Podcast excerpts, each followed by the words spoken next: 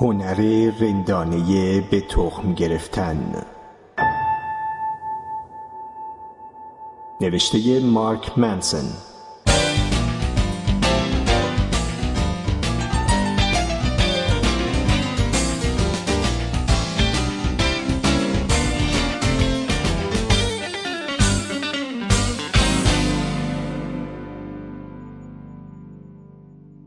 و بعد میمیری.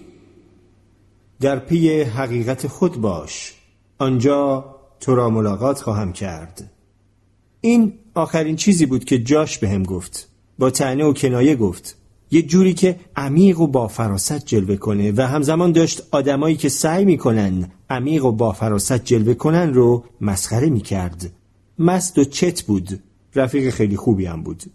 دگرگون کننده ترین لحظه زندگیم وقتی اتفاق افتاد که 19 سالم بود. جاش منو بردی مهمونی نزدیک یه رودخونه تو شمال دالاس. ساختمونای بلندی روی یه تپه بودن و پایین تپه یه استخر بود و پایین استخر پرتگاهی بود مشرف به رودخونه. پرتگاه کوچیکی بود شاید با ارتفاع ده متر. البته اونقدر بلند بود که دو دل بشی بپری یا نپری. ولی اونقدر هم کوتاه بود که با ترکیب مناسبی از الکل و تحریک اطرافیان اون دودلی جاشو به حماقت بده. یکم بعد از اینکه به مهمونی رسیدیم من و جاش رفتیم توی استخر نشستیم به آبجو خوردن و گپ زدن. مثل دو تا پسر جوون همیشه شاکی از روزگار. در مورد عرقخوری، بندای موزیک، در و دافا و همه کارهای باحالی که جاش اون تابستون بعد از انصراف از مدرسه موسیقی انجام داده بود حرف زدیم. در مورد اینکه یه بند موسیقی را بندازیم و بریم نیویورک زندگی کنیم و اینا حرف زدیم. رویایی که اون موقع غیر ممکن بود. یهو پرسیدم به نظرت اوکی از اونجا بپری؟ داشتم به اون پرتگاه اشاره می کردم.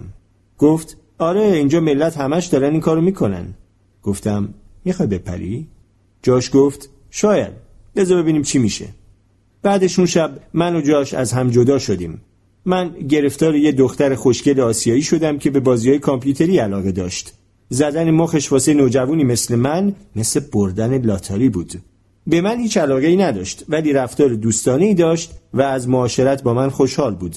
در نتیجه منم کلی باش گپ زدم.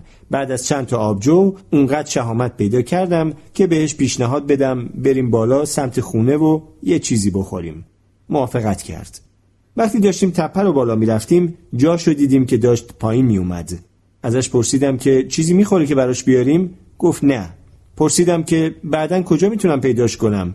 لبخندی زد و گفت در پی حقیقت خود باش. آنجا تو را ملاقات خواهم کرد. سرمو به نشونه تایید تکون دادم و چهره جدی به خودم گرفتم.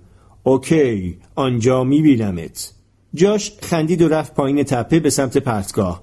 منم خندیدم و رفتم بالا به سمت خونه.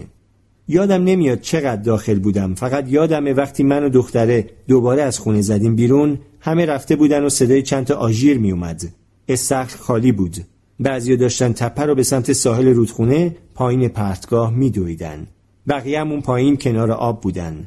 می‌تونستم ببینم چند نفر دارن تو آب شنا می‌کنن. گرچه تاریک بود و سخت می‌شد چیز رو دید. موزیک داشت کماکان میکوبید ولی کسی گوش نمی‌داد. هنوز دوزاریم نیفتاده بود. با عجله رفتم سمت ساحل رودخونه در حالی که ساندویجم و سرق می‌زدم کنجکاو بودم ببینم همه دارن به چی نگاه می‌کنن. وسطای راه دختر خوشگل آسیایی به هم گفت فکر کنم اتفاق وحشتناکی افتاده. وقتی رسیدم پایین تپه از یکی پرسیدم جاش کجاست؟ هیچ کس به هم نگاه نکرد و محل نداد. همه به آب زل زده بودن. دوباره که پرسیدم یه دختر شروع کرد به گریه و زاری. اونجا بود که دوزاری مفتاد. سه ساعت طول کشید تا قواسا جسد جاشو از کف رودخونه پیدا کنن. بعدها کالبوچکافی گفت پاهاش به خاطر دهیدراسیون ناشی از الکل و البته شوک ناشی از شیرجه قفل کرده بود. وقتی پریده بود همه جا سیاه بود. سیاهی آب روی سیاهی شب.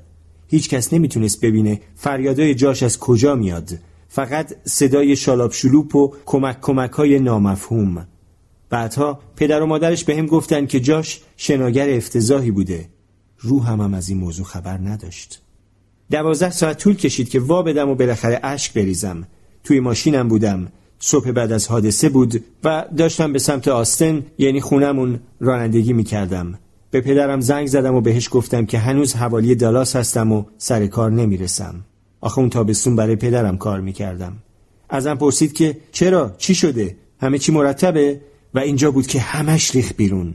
شروع کردم به آبگوره گرفتن. زجه می‌زدم جیغ میکشیدم آب دماغم سرازیر شده بود. ماشین رو زدم بغل و گوشی رو توی دستم فشار می‌دادم و گریه می‌کردم. دقیقا مثل همون پسر بچه ای که جلوی پدرش گریه می‌کنه. اون تابستون وارد فاز افسردگی عمیقی شدم. از قبلشم فکر می‌کردم افسردم ولی این دیگه سطح جدیدی از پوچی بود.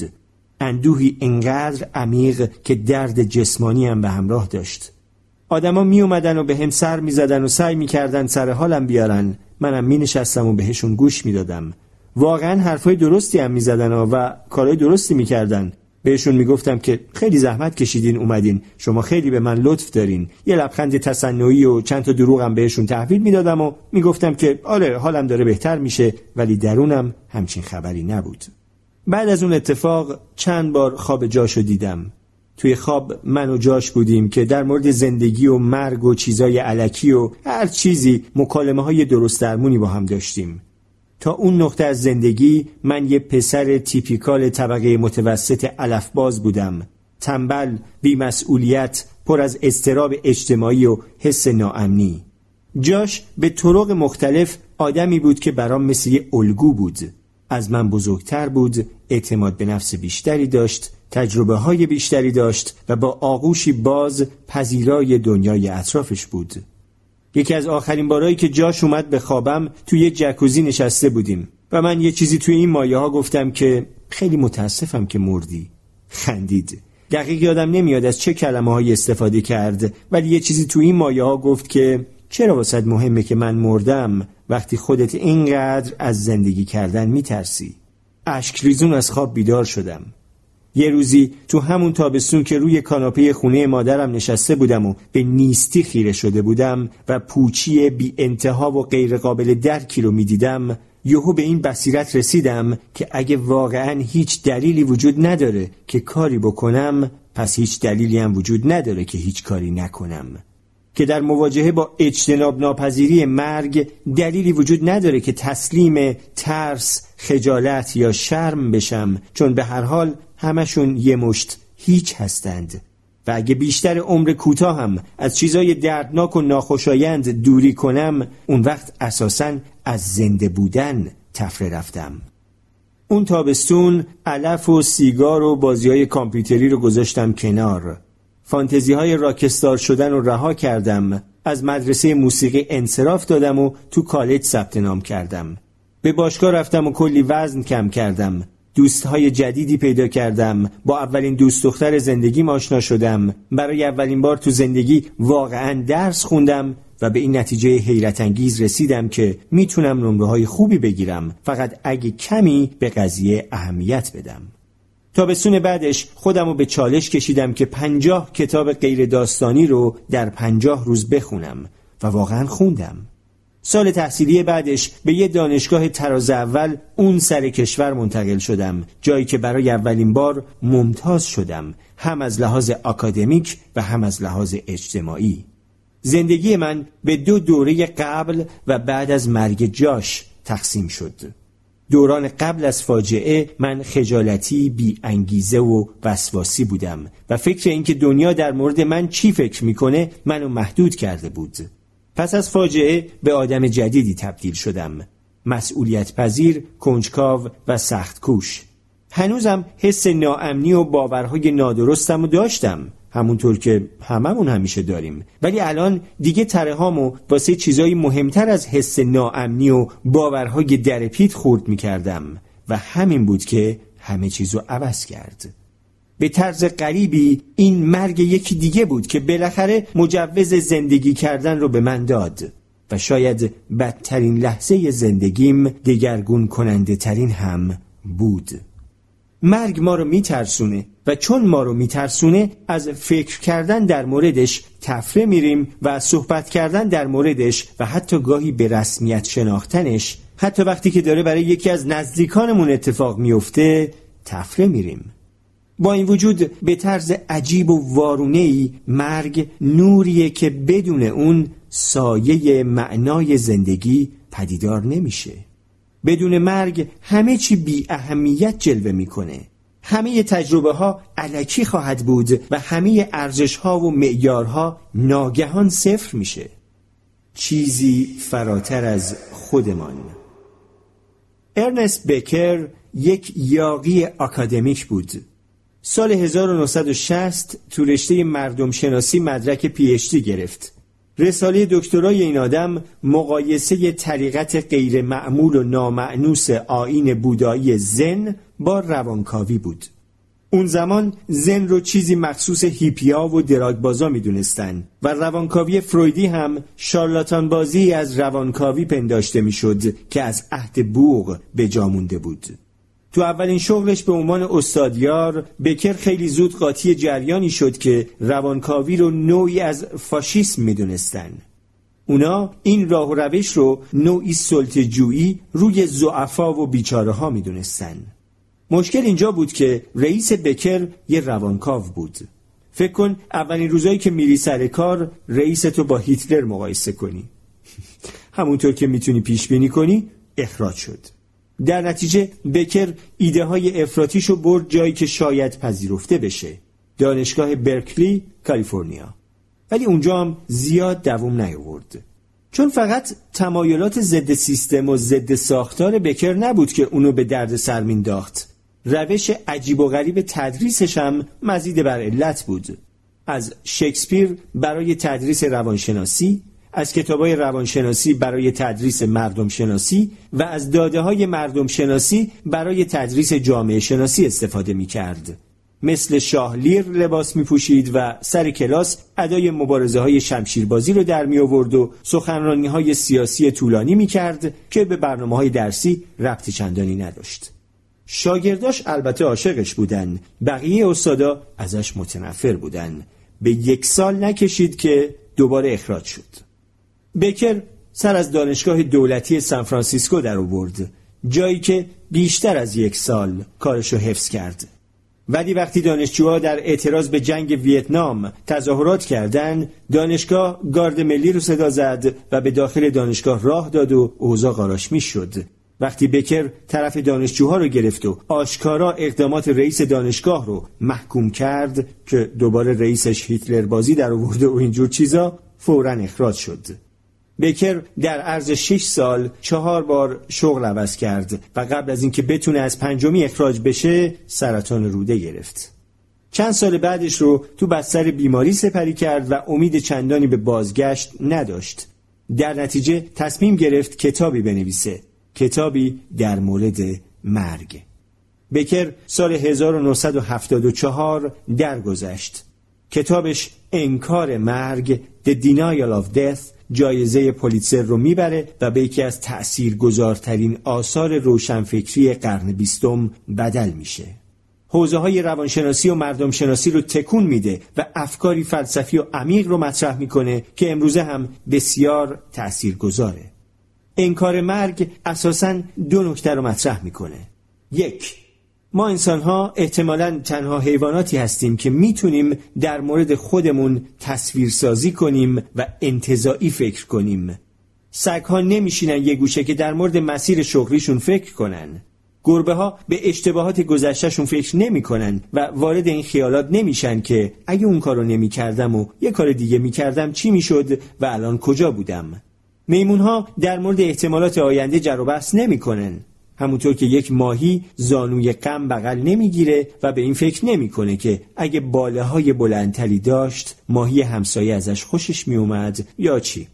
ما انسان ها از این موهبت برخورداریم که می‌تونیم خودمون رو در موقعیت های فرضی تصور کنیم در مورد گذشته و آینده تعمق کنیم واقعیت ها و شرایط دیگه ای رو تصور کنیم که توش چیزا می‌تونستن یه جور دیگه باشن. بکر میگه دلیل این قضیه این توانایی منحصر به فرد ما انسان هاست که هممون در نقطه ای از زندگی از حتمی بودن مرگ خودمون آگاه میشیم. از اونجایی که ما قادر هستیم ورژن های دیگه ای از واقعیت رو تصور کنیم تنها حیوانی هستیم که می‌تونیم واقعیتی رو تصور کنیم که خودمون توش نیستیم. این بصیرت باعث چیزی میشه که بکر بهش میگه وحشت مرگ. یک استراب عمیق اگزیستانسیال که زیربنای هر فکریه که به کلمون میاد یا هر کاری که انجام میدیم.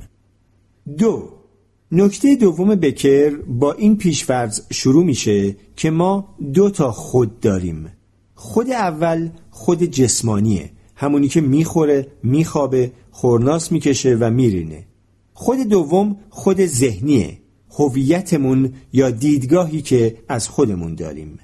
حرف بکر اینه که همه ما کم یا زیاد از این قضیه آگاهیم که دیر یا زود خود جسمانیمون میمیره. این مرگ حتمی و اجتناب ناپذیره و این حتمی بودن در سطحی از ناخودآگاه ما رو یه جوری میترسونه که خودمون رو خیس کنیم. در نتیجه برای جبران این ترس از مرگ حتمی خود جسمانی سعی می‌کنیم یه خود ذهنی بسازیم که تا ابد زندگی کنه. به همین دلیله که آدما سخت تلاش می‌کنن که اسم خودشون رو روی ساختمونا، مجسمه ها یا جلد کتابا به جا بذارن. به همین دلیله که اینقدر تمایل داریم وقت زیادی برای دیگران مخصوصا برای بچه ها بذاریم به این امید که اثر ما یعنی خود ذهنیمون فراتر از خود جسمیمون به بقا ادامه بده و ما در یادها بمونیم مورد تحسین قرار بگیریم و بعد از نیستی خود جسمانیمون مثل یه بت مورد پرستش قرار بگیریم. بکر به این تلاش ها میگه پروژه های نامیرایی. پروژه هایی که در اون خود ذهنیمون بعد از مرگ خود جسمانی به بقا ادامه بده. اون میگه همه تمدن بشری اساسا نتیجه پروژه های نامیرایی هستند. شهرها و دولتها و ساختارها و نهادهایی که امروزه سر کار هستند پروژه های نامیرایی مردها و زنانی هستند که قبل از ما اومدن. آثار بجامانده از خودهای ذهنی هستند که از مرگ دست کشیدن. اسمهایی مثل عیسی محمد ناپلئون شکسپیر و مایکل جکسون امروز همونقدر قدرتمند هستند که وقتی زنده بودن حتی شاید پرقدرتتر و همه نکتش همینجاست. چه استاد شدن توی رشته هنری باشه یا فتح سرزمین های جدید یا کسب ثروت فراوان یا خیلی ساده داشتن خانواده بزرگ و پرعشق که نسل ها ادامه پیدا کنه. همه معنای زندگیمون توسط این تمایل ذاتی به اینکه هیچ وقت از دنیا نریم شکل داده میشه. دین، سیاست، ورزش ها، هنر و نوآوری های عرصه تکنولوژی همه نتیجه پروژه های نامیرایی بشر هستند. بکر میگه که جنگ ها و انقلاب ها و نسل کشی ها وقتی اتفاق میافتند که پروژه های نامیرایی گروهی از مردم با پروژه های نامیرایی گروهی دیگه استکاک پیدا می‌کنه. قرنها سرکوب و خونریزی میلیون ها آدم اینجوری توجیه شده که دفاع پروژه های نامیرایی گروهی از مردم در مقابل گروهی دیگه بوده. ولی وقتی پروژه های نامیراییمون شکست می‌خورن وقتی معنا از دست میره وقتی بقای خود ذهنیمون بعد از مرگ خود جسمانی غیر ممکن یا نامحتمل میشه وحشت مرگ همون استراب ترسناک و افسرده کننده دوباره میخزه توی وجودمون. زخمهای روانی، شرمساری یا مورد تمسخر جامعه قرار گرفتن می‌تونه باعث این قضیه بشه. بکر میگه بیماری های ذهنی هم می‌تونن منجر به این داستان بشن. اگه تا الان متوجه نشدین باید بگم که پروژه های نامیرایی همون ارزش هامون هستند. اونا سنگ محک معنا و عزت نفس در زندگیمون هستند. و وقتی ارزش هامون شکست می‌خورن خودمونم به لحاظ روانی شکست می‌خوریم.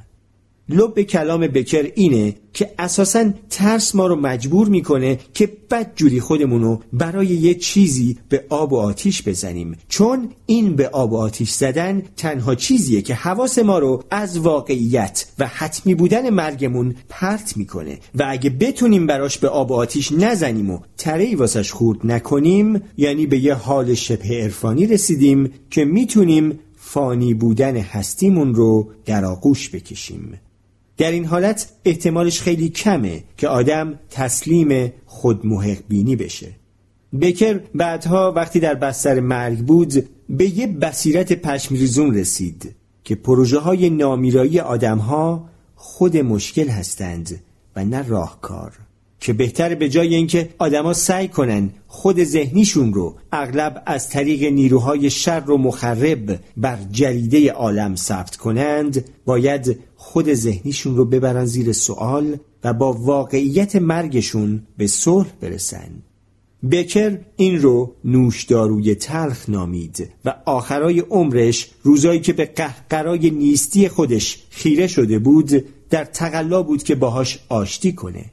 مرگ اگرچه بد ولی اجتناب ناپذیره در نتیجه نباید از این آگاهی تفره بریم بلکه باید به بهترین نحوی که می‌تونیم باهاش به سازش برسیم. چون وقتی که بتونیم با واقعیت مرگ خودمون به صلح برسیم اون وحشت ریشه‌ای اون استراب بنیادی که زیربنای همه جاه های پوچ زندگیه اون وقتی که می‌تونیم ارزش هامون رو آزادانه تر انتخاب کنیم. رها از قل و زنجیر این جستجوی غیر منطقی برای نامیرایی و آزاد از دیدگاه های متعصب و خطرناک.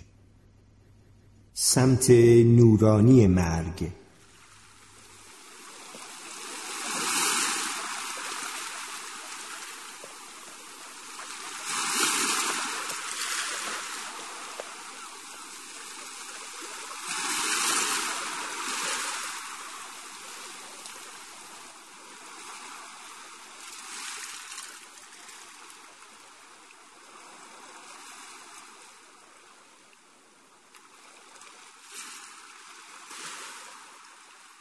از روی این صخره به اون صخره میپرم.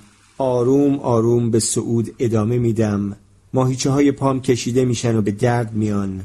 توی اون حالت خلصتور که در نتیجه فشار آروم و تکراری به بدن به هم دست میده دارم به قله نزدیک میشم. آسمون وسیع و عمیق میشه. الان دیگه تنهام. دوستام خیلی پایینتر از من هستند و دارن با اقیانوس سلفی می‌گیرن. از یه تخت سنگ میرم بالا و بالاخره منظره وسیعی روبروم باز میشه. می‌تونم از اینجا تا افقهای بینهایت رو ببینم. انگار دارم به لبه زمین نگاه می‌کنم. جایی که آب به آسمون می‌رسه. آبی روی آبی. باد زوزه کشان پوستم و لمس می‌کنه و از من عبور می‌کنه. بالا رو نگاه می‌کنم. روشن روشنه. خیلی زیباست. تو آفریقای جنوبی روی دماغه امیدنیک هستم. جایی که زمانی به عنوان رأس جنوبی آفریقا و جنوبی ترین نقطه جهان شناخته می‌شد. جای پر آشوبیه پر از طوفان‌های سهمگین و موجهای بدجنس. جایی که قرنها تجارت و تبادل و تلاش انسانی رو به خودش دیده. جایی که برخلاف اسمش پر از امیدهای از دست رفته است. یه ضرب مسئله پرتغالی هست که میگه یارو لب دماغه امید نیکه که به طرز تعنه آمیزی به کسی اطلاق میشه که آفتاب لب بومه و دیگه کار خاصی ازش بر نمیاد. به جلو به سمت آبی بیکران قدم برمیدارم و اجازه میدم وسعتش میدان دیدم رو احاطه کنه.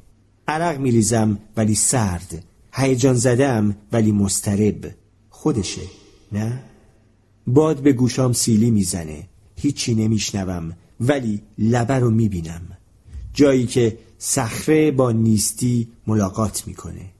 چند متر مونده به لبه یه لحظه وای میستم می‌تونم اون پایین اقیانوس رو ببینم که با شالاب شلوپ و کف فراون به صخره ها میکوبه و از اون طرف تا کیلومترها کشیده شده. امواج با عصبانیت زیاد به دیواره های نفوذ ناپذیر میکوبن. جلوتر یه سقوط آزاد پنجاه متریه به آبهای اون پایین. سمت راستم تو چشمندازی وسیع توریست ها رو می‌بینم که مثل مورچه ها این طرف و اون طرف میرن و عکس می‌گیرن. سمت چپم آسیاست. روبروم آسمونه و پشت سرم همه چیزهایی که تا این نقطه از زندگیم به امیدشون سر به بالین گذاشتم و با خودم اینور و اونور کشوندنم. نکنه همش همین باشه. اگه کل داستان همین باشه چی؟ دورو برم و نگاه می‌کنم. تک و تنهام. اولین قدم رو به سمت لبه پرتگاه بر میدارم. انگار بدن انسان به یه رادار طبیعی مجهز شده که موقعیت های مرگ برانگیز رو تشخیص بده. مثلا اون لحظه ای که به ده قدمی یه پرتگاه بدون گارد ریل می‌رسی تنش خاصی در وجودت رخنه می‌کنه. ماهیچه های پشتت منقبض میشن. پوستت مورمور میشه. چشمات روی همه جزئیات محیط اطراف hyperfocus میشه. پاهات یه جوری میشه انگار از سنگ ساخته شدن. انگار یه آهنربای بزرگ نامرئی بدنتو به سمت منطقه امن می‌کشه. ولی من با این آهنربا مبارزه می‌کنم. پاهای سنگیمو به سمت لبه می‌کشم. پنج قدمی لبه ذهن به این مهمونی ملحق میشه. الان نه تنها می‌تونی لبه پرتگاه بلکه پاییناشم ببینی که همه جور تصاویر و خیالات لغزش و سقوط به سمت یه مرگ پرسر و صدا رو تو ذهنت بازسازی می‌کنه. ذهن بهت یادآوری می‌کنه که اون پایین خیلی دوره. ببین خیلی خیلی دور. لعنتی چی کار داری می‌کنی؟ جلوتر نرو. تکون نخور. دیگه بسه. به ذهنم میگم خفشه. و آروم آروم جلوتر میرم. تو سه قدمی به لبه پرتگاه بدن به حالت وضعیت قرمز آماده باش کامل در میاد. الان اگه پاهات به بند کفشت گیر کنه کار تمومه. انگار یه باد نسبتا قوی می‌تونه تو رو به ابدیت آبی رنگت برسونه. پاهات به رشه در میاد. دستات هم همینطور. صدات هم همینطور. البته اگه بخوای به خودت یادآوری کنی که قرار نیست سیفون زندگی تو بکشی و خودتو به قهقرا بفرستی. فاصله سه قدمی مرز بیشتر آدم هاست.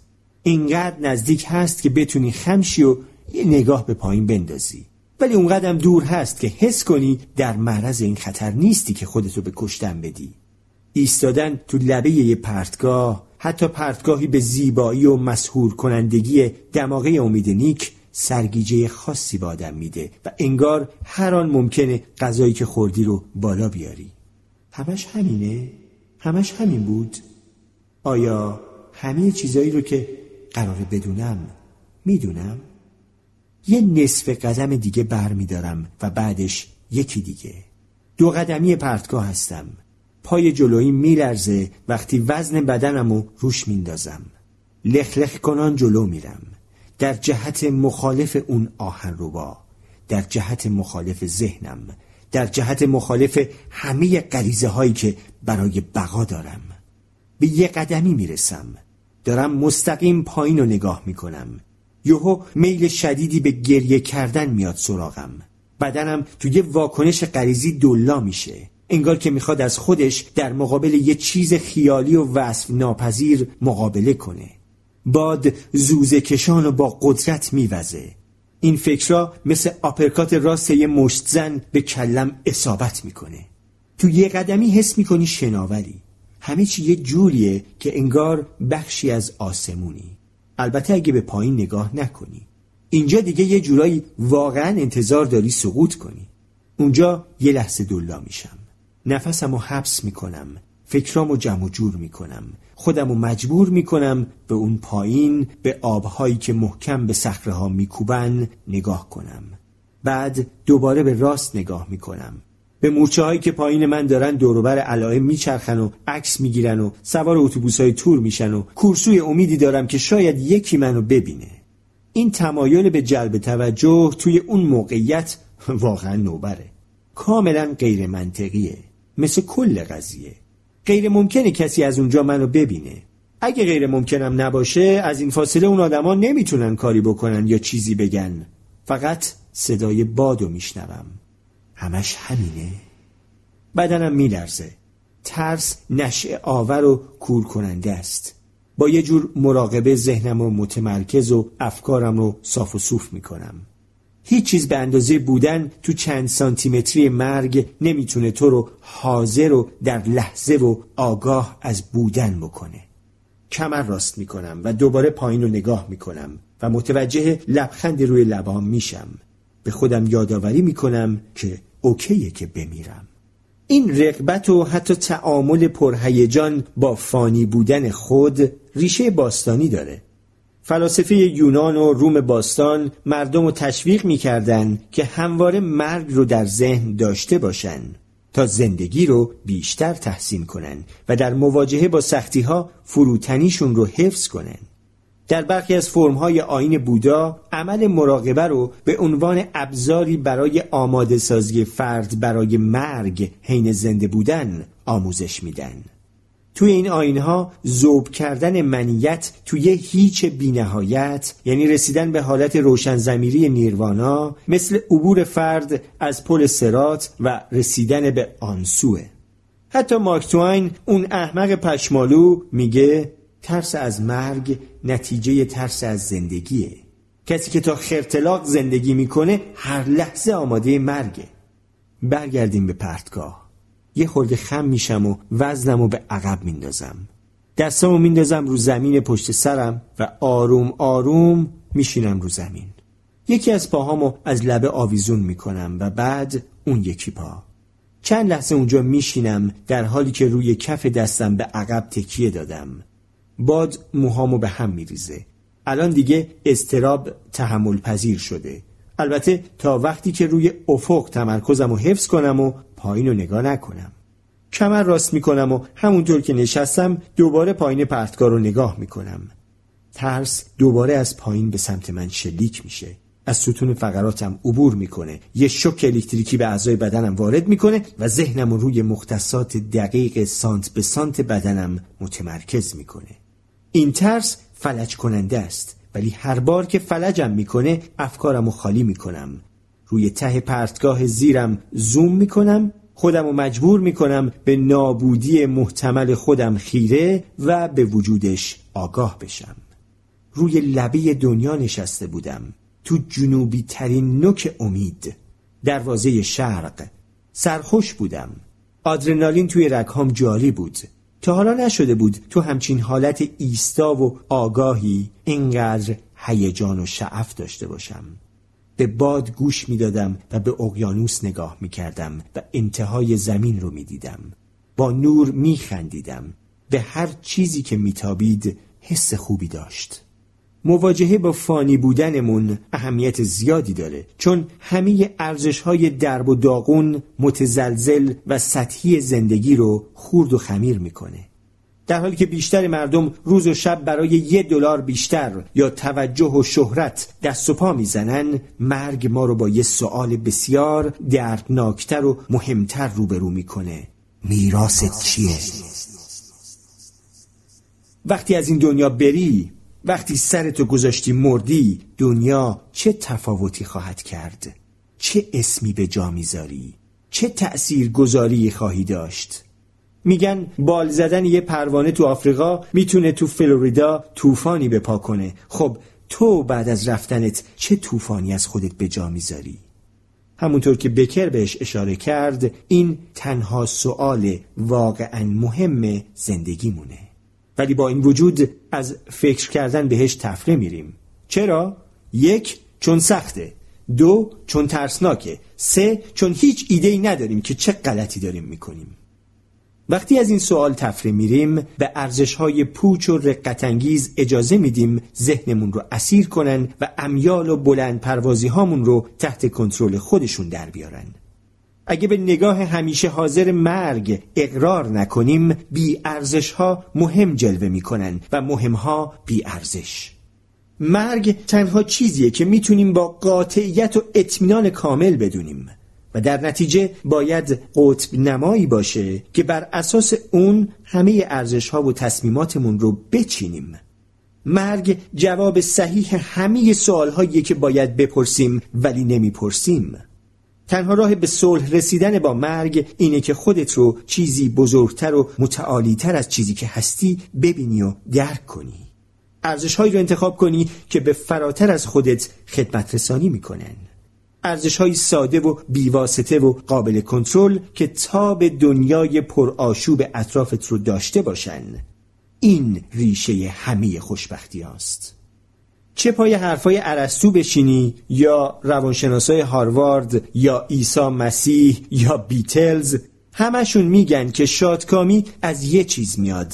اهمیت دادن به چیزی فراتر از خودت بزرگتر از خودت. باور داشتن به اینکه تو عنصری از یه موجودیت بزرگتر هستی که زندگی تو چیزی نیست جز یک فرایند جانبی از یه آفرینش عظیم غیرقابل درک. این همون حسیه که آدما به خاطرش میرن کلیسا و مسجد. همون چیزیه که براش میرن خط مقدم جنگ. همون چیزیه که به خاطرش خانواده تشکیل میدن. حقوق بازنشستگیشون رو جمع می‌کنن پل می‌سازن گوشی موبایل اختراع می‌کنن. همون حس بخشی از چیزی بزرگتر بودن چیزی ناشناخته تر از خودشون. و خود محق بینی اینو از ما میدزده.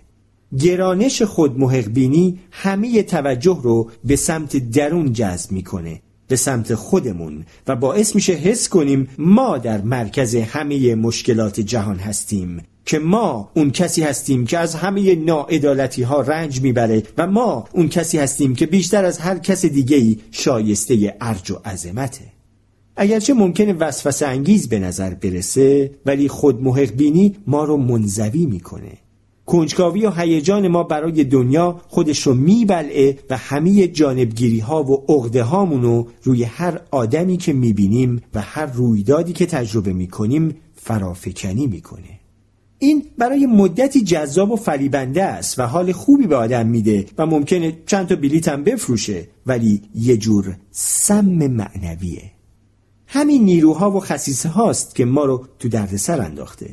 ما از لحاظ مادی در رفاه به سر می‌بریم ولی با این وجود از لحاظ روانی به روش های مختلف سطح پایین و توخالی در عذابیم. مردم از همه مسئولیت ها شونه خالی می‌کنن و از جامعه انتظار دارن که در خدمت احساسات و زودرنجی هاشون باشه. مردم به قطعیت های علکی چنگ می‌زنن و سعی می‌کنن اونا رو حتی اگه شده از راه های خشونت آمیز روی بقیه تحمیل کنن. با این توجیه که نیت های خیرخواهانه ای رو دنبال می‌کنن مردم سرخوش از حس قلابی خود برتربینی به خاطر ترس از امتحان کردن چیزهای با ارزش و ناکام موندن در اونها در ورطه انفعال و رخوت سقوط می‌کنند. ناز پرورده کردن ذهن انسان معاصر به جماعتی منجر شده که فکر می‌کنه استحقاق چیزی رو داره بدون اینکه اون رو به دست بیاره. جماعتی که فکر می‌کنه شایستگی چیزی رو داره بدون اینکه براش قربانی کنه. آدما خودشونو کارشناس، کارآفرین، مختره، نوآور، عکاس، کارگردان، ساختار شکن و مربی معرفی می‌کنن. بدون اینکه تجربه زیستش رو داشته باشن. و اونا این کار رو می‌کنن نه به خاطر اینکه خفنتر از هر کسی هستن بلکه به خاطر اینکه فکر می‌کنن برای اینکه در این دنیا پذیرفته بشن دنیایی که همش خارق العاده ها رو می‌بره رو آنتن نیاز دارن که خفن باشن. فرهنگ امروز ما جلب توجه هنگفت رو با موفقیت هنگفت قاطی کرده. و این دوتا رو یکی می‌دونه در حالی که این دوتا یکی نیستن. تو همین الانش هم خفن هستی چه خودت متوجه شده باشی چه نه. چه یکی دیگه متوجه شده باشه چه نشده باشه. و دلیلش هم این نیست که یه اپ آیفون لانچ کردی یا یه سال زودتر دانشگاه رو تموم کردی یا برای خودت یه قایق لاکچری خریدی. این چیزها حقیقت رو تعریف نمی‌کنن. تو همین الانش هم خفن هستی. چون در مواجهه با سردرگمی بیپایان و قاطعیت مرگ به انتخاب کردن چیزایی که بهشون اهمیت بدی یا ندی ادامه میدی و کم نمیاری. همین واقعیت همین گزینش ارزش ها برای زندگیت تو رو قشنگ می‌کنه. تو رو موفق می‌کنه و تو رو محبوب قلب ها می‌کنه. حتی اگه متوجهش نباشی حتی اگه توی جوب بخوابی و روزها گشنگی بکشی. تو هم قرار بمیری چون اونقدر خوش اقبال بودی که زندگی کنی. شاید اینو حس نکنی ولی گاهی برو لبه پرتگاه بیست. شاید اون وقت این چیزی که میگم رو حس کنی. بوکوفسکی یه بار نوشت هممون قرار بمیریم. هممون. چه سیرکی. همین قضیه باید با همون کاری کنه که همدیگر رو دوست داشته باشیم ولی نداریم. خزعبلات پوچ زندگی ما رو وحشت زده و زمینگیر کرده ما توسط هیچ بلعیده شدیم یاد اون شب میفتم کنار دریاچه وقتی که قواسا داشتن جسد بیجان جاش رو از آب بیرون می آوردن یادمه که به شب سیاه تگزاس خیره شده بودم و می‌دیدم که منیتم تو سیاهی شب گم می‌شد. مرگ جاش خیلی بیشتر از اونچه که اول فهمیدم به هم درس یاد داد. آره کمکم کرد که لحظه ها رو بقاپم که مسئولیت انتخابهامو به عهده بگیرم و با شرم و خجالت کمتری رویاهامو دنبال کنم. ولی اینا اثرات جانبی یه درس عمیقتر و بنیادیتر بودن و اون درس بنیادی این بود چیزی برای نگرانی و ترس وجود نداره آخرش هممون خوراک کرمهاییم و اینکه همیشه مرگ خودم رو به خودم یادآوری کنم. چه از طریق مراقبه یا مطالعه کتاب های فلسفی یا کارای احمقانی مثل ایستادن لبه پرتگاهی تو آفریقای جنوبی. اینا تنها چیزی هن که کمکم کردن این بصیرت رو جلوی چشمم و تو هسته ذهنم نگه دارم. این پذیرش مرگ این درک شکنندگیم همه چی رو آسونتر کرده. خود محق بینیامو توی صورتم کوبیده و کاری کرده که مسئولیت مشکلات خودمو به عهده بگیرم. رنج کشیدن به خاطر ترس ها و عدم قطعیت هام پذیرش شکست ها و در آغوش گرفتن پسزنی ها همگی به خاطر حضور همیشگی اندیشه مرگ تو ذهنم آسون و سبک شده. هرچی بیشتر به درون تاریکی سرک می‌کشم زندگیم روشنتر میشه.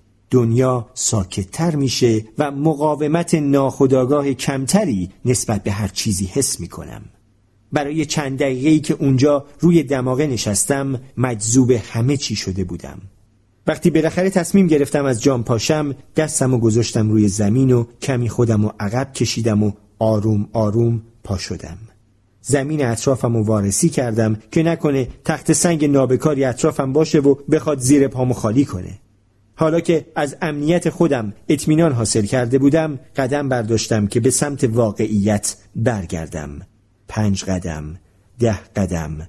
بدنم با هر قدم به حالت عادی نزدیکتر می شد حالا دیگه پاهام سبکتر شده بود. اجازه دادم آهن ربای زندگی منو دوباره به سمت خودش بکشه. همینطور که داشتم از روی سنگ ها قدم بر می داشتم و به سمت راه اصلی می رفتم سرم و بلند کردم و دیدم یه مرد به هم خیره شده. وایستادم و باهاش چش تو چش شدم. گفت دیدم اونجا روی لبه نشسته بودی. لحجه استرالیایی داشت. گفتم آره منظره فوقلادهیه نه؟ لبخندی روی لبهام بود ولی اون نه چهره جدی داشت. دستای خاکیمو با شلوارکم پاک کردم. بدنم هنوز از این تسلیم می ترسید سکوت دست باچه کننده بینمون بود. مرد استرالیایی چند لحظه ایستاد. گیج شده بود. هنوز داشت به هم نگاه می کرد واضح بود که داشت فکر می کرد چی بگه. بعد از چند ثانیه که کلماتشو با دقت پشت سر هم ردیف کرد گفت همه چی مرتبه؟ چه حسی داری؟ مکسی کردم. هنوز لبخنده رو داشتم. گفتم زنده. خیلی زنده. صورت پر از شک و تردیدش در هم شکست و بجاش یه لبخند گشاد اومد. آروم سری تکون داد و به سمت پایین مسیر را افتاد. من همون بالا ایستادم مجذوب منظره شدم و منتظر دوستان موندم که به قله برسن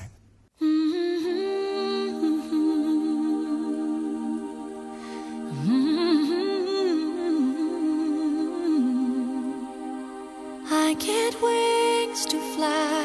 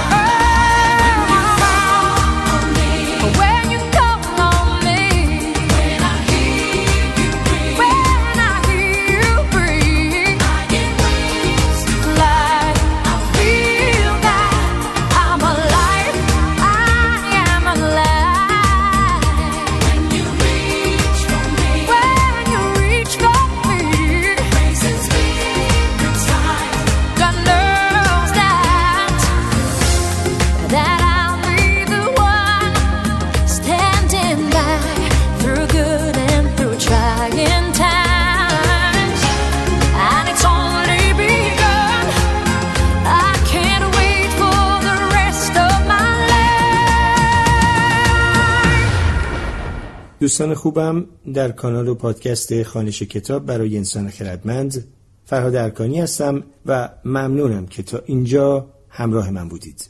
خب این کتابم تموم شد.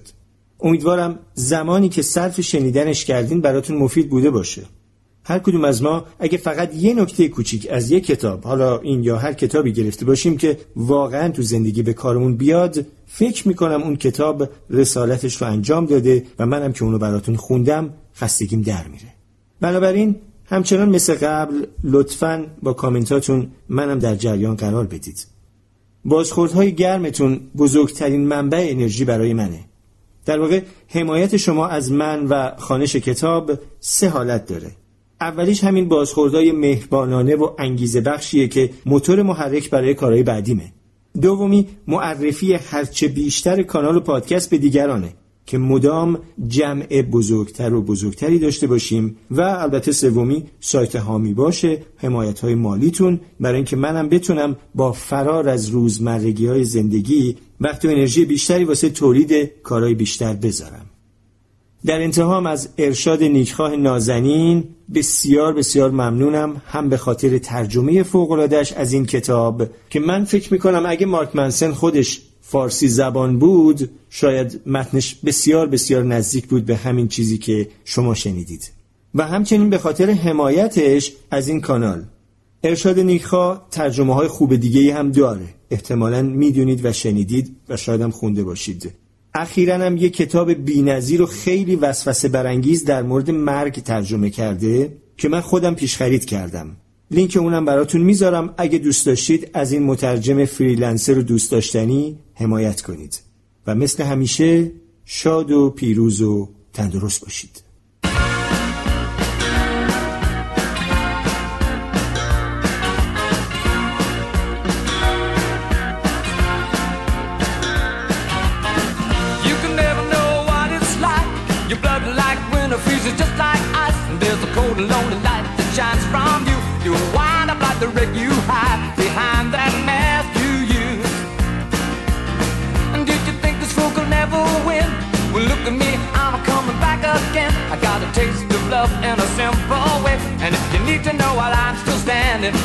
just fail.